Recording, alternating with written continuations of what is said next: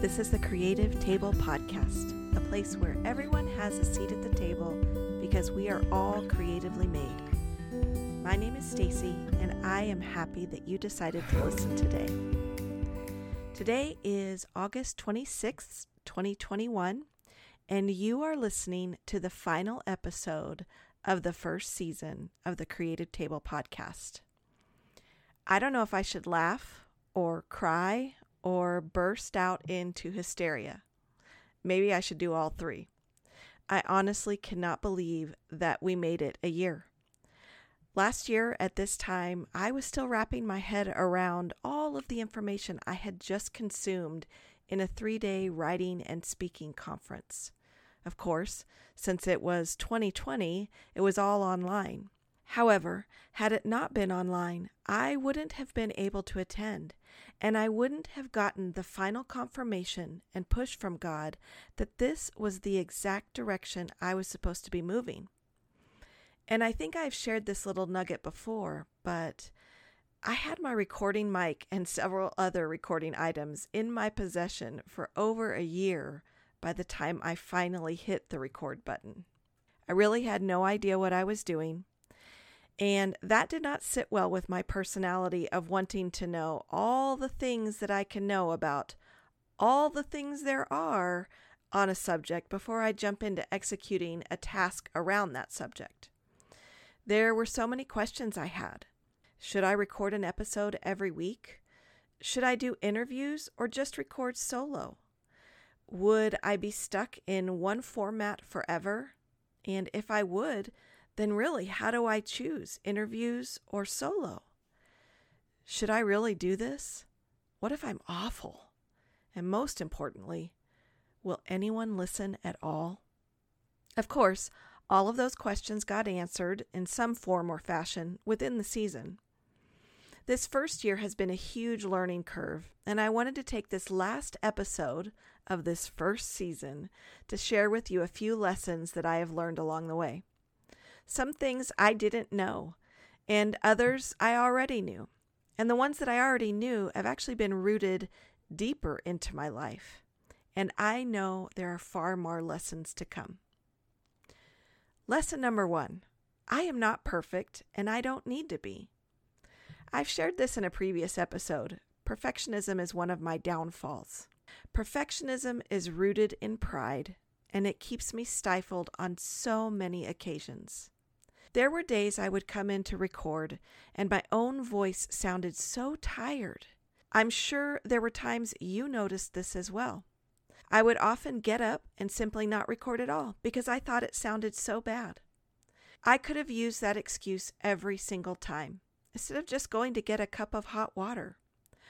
Or I felt like I couldn't get the right words out, or that I had to edit too much out, or not enough. It didn't matter.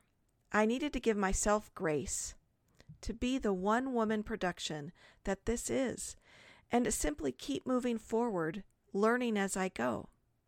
And so, that's what I've done. Number 2, if someone has faith in you, let them be your cheerleader. When you can't see what they see, take a look through the lenses that they are using and trust what they are telling you. I shared with you that 2 of my friends, Zach and Erica, you heard Zach at the beginning of this season, and you will hear Erica in episode 2 of next season. They had both been cheering me on and encouraging me for over a year. I was so scared, but they both saw something in me that I couldn't fully see in myself. And when it finally came down to it, I had to finish seeing my potential through the lens that they were looking through. Lesson 3, comparison really is the thief of joy. I'm not sure if you've noticed, but there are a lot of podcasts out there in the world. The truth is, anyone can start a podcast very easily. Now, some will be huge and some will be small. The beauty is there's enough room for everyone because we all speak to different people. Again, as the motto of this podcast is, we all have a seat around the table.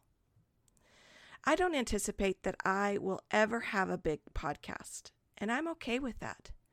What I know and what I have learned through the photography world is that a rising tide lifts all boats. There is room for all of us, and we only get better when we encourage and cheer each other on. When we look at what someone else is doing and wish for that, we diminish what we have been called to do, and in the perfect timing that we have been called to do it in. Lesson number 4. When you follow the prompt of God and step into the place He is calling you, other opportunities open up that you had no idea were even on the horizon. When I signed up to take that conference last year, it was at the encouragement of another dear friend and cheerleader, Valerie. You heard her at the beginning of this season, and you will hear her again in next season. She was encouraging me to write my story, which is another thing I had been talking about doing, but had yet to take that step. I would not have signed up for a writing and speaking conference without her gentle push. And then to watch both of us launch into these places that I don't think either one of us expected has been so cool. I have been asked to speak at several women's events this past spring and this coming fall, and I have been able to talk to several people about writing and the next steps on a book. But again, I had to step out and remind myself that I know that God has done good things in my life before. And if He was calling me into this, then He must have good things for me in it as well. Lesson number 5. Doing new things can be both scary and brave. And when you are brave enough to do one new thing, other new things follow. I thought that this podcast and the blog would be the scariest adventure I would bravely step towards this past year. At least, the scariest thing that I would choose to step into. I know I say this a lot, but COVID was scary. It still is scary. And I have yet to find bravery in the idea of potentially getting it again. However, that was not of my choosing, so let's talk about the things that I did choose. Throughout the fall of 2020 and the early spring of this year, I was seeing many friends be affected in the foster care system. I have friends who are foster parents. I have a dear friend who ended up being the caregiver for a child that was removed from the home. And I attend a church that has the heart for the foster and adoption community.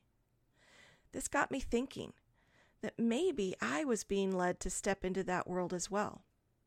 Talk about scary. Yet bravely, in early May, I began the process of becoming a CASA in the state of Arizona.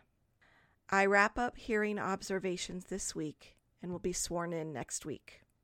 It is scary, but I am being brave because I know that I can do hard things.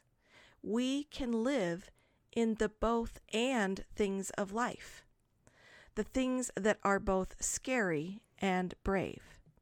Lesson number 6. Speaking of both and, it turns out I could have a podcast that was both interviews and solo episodes. I really didn't know what I wanted to do. At first, I thought that I never wanted it to be just me on the mic once my initial intro episode was done. Then I did a few interviews, and while I totally enjoy them, there are far more details to work out in an interview than in a solo version. So, out of 25 episodes, including this one, I did 4 that were interviews. And the rest of this season, I was simply sharing who I am and what my heart and passions are all about. I'm so thankful I did it that way. If you haven't listened to those early interview episodes, I encourage you to go back and check them out. They are episodes number 2, which is Valerie sharing about God's perfect path, episode number 4, which Zach talked about discovering and living into your strengths, and episodes 7 and 8, which was my beachside conversation with 2 dear friends about navigating female friendships in the different stages of life. So while I recorded mostly solo episodes in season 1, season 2 will be mostly interviews.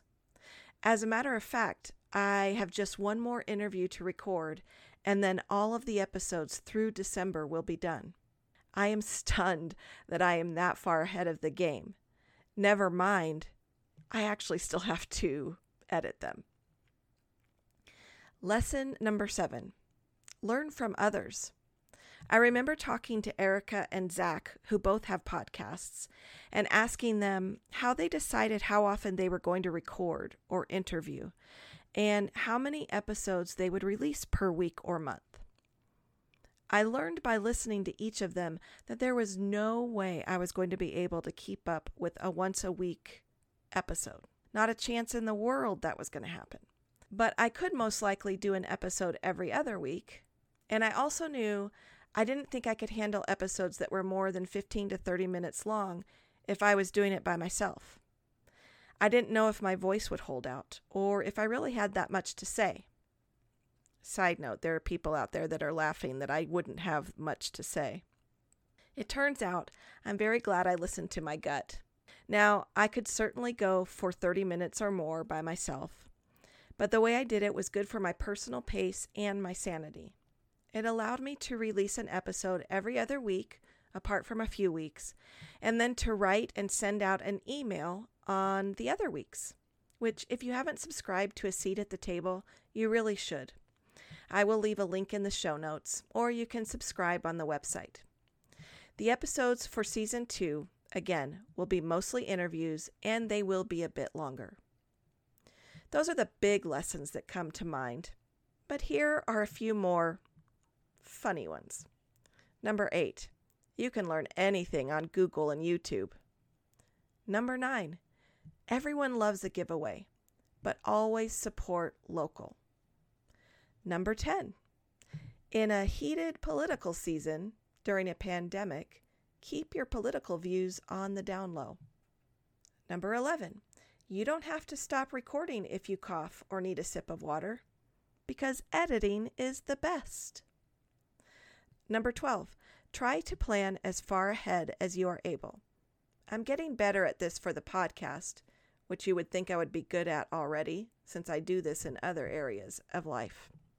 Number 13, make sure your spouse is not watching a war movie or documentary while you are recording. This has happened multiple times. Number 14, get an on-air sign for your door. I was gifted one of these by my sweet friend Denisha over at Reclaimed Story, and I didn't know how much I needed it until she sent it to me. Thank you, Denisha. Number 15. Your body will wait until you hit the record button to do all the things that you don't want it to do when you hit the record button. Things like burp, or your mouth going dry like the desert, or you start to salivate like the Colorado River, or you suddenly must pee, or you sneeze, or any number of other things. Again, the edit button is my friend. Number 16, the house can be completely silent all day long, but as soon as you start to record, the dog barks, the doorbell rings, the hubby goes in and out of the door multiple times, slamming it each time, and, as referenced before, a war movie or documentary begins, and the scene that is playing is at the height of whatever war is occurring. 17. Finally, I started with the understanding that I was recording for an audience of one, God. So it doesn't matter if 2 or 2,000 people listen. I am doing this because God said go. That said, you are out there and you are listening, and I am so very thankful. So there you have it, some of the lessons I have learned over the past year. And there are so many more to come in next season.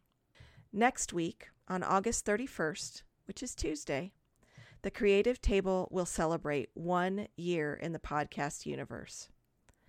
I am thankful, blessed, and humbled that you choose to listen each time an episode releases. Listen for the Season 2 trailer next Tuesday, and on September 2nd, next Thursday, Season 2, Episode 1 will go live. Again, thank you so very much for choosing to press the play button and listen to this little podcast called The Creative Table. And until next time, go out and find a creative way to make someone smile.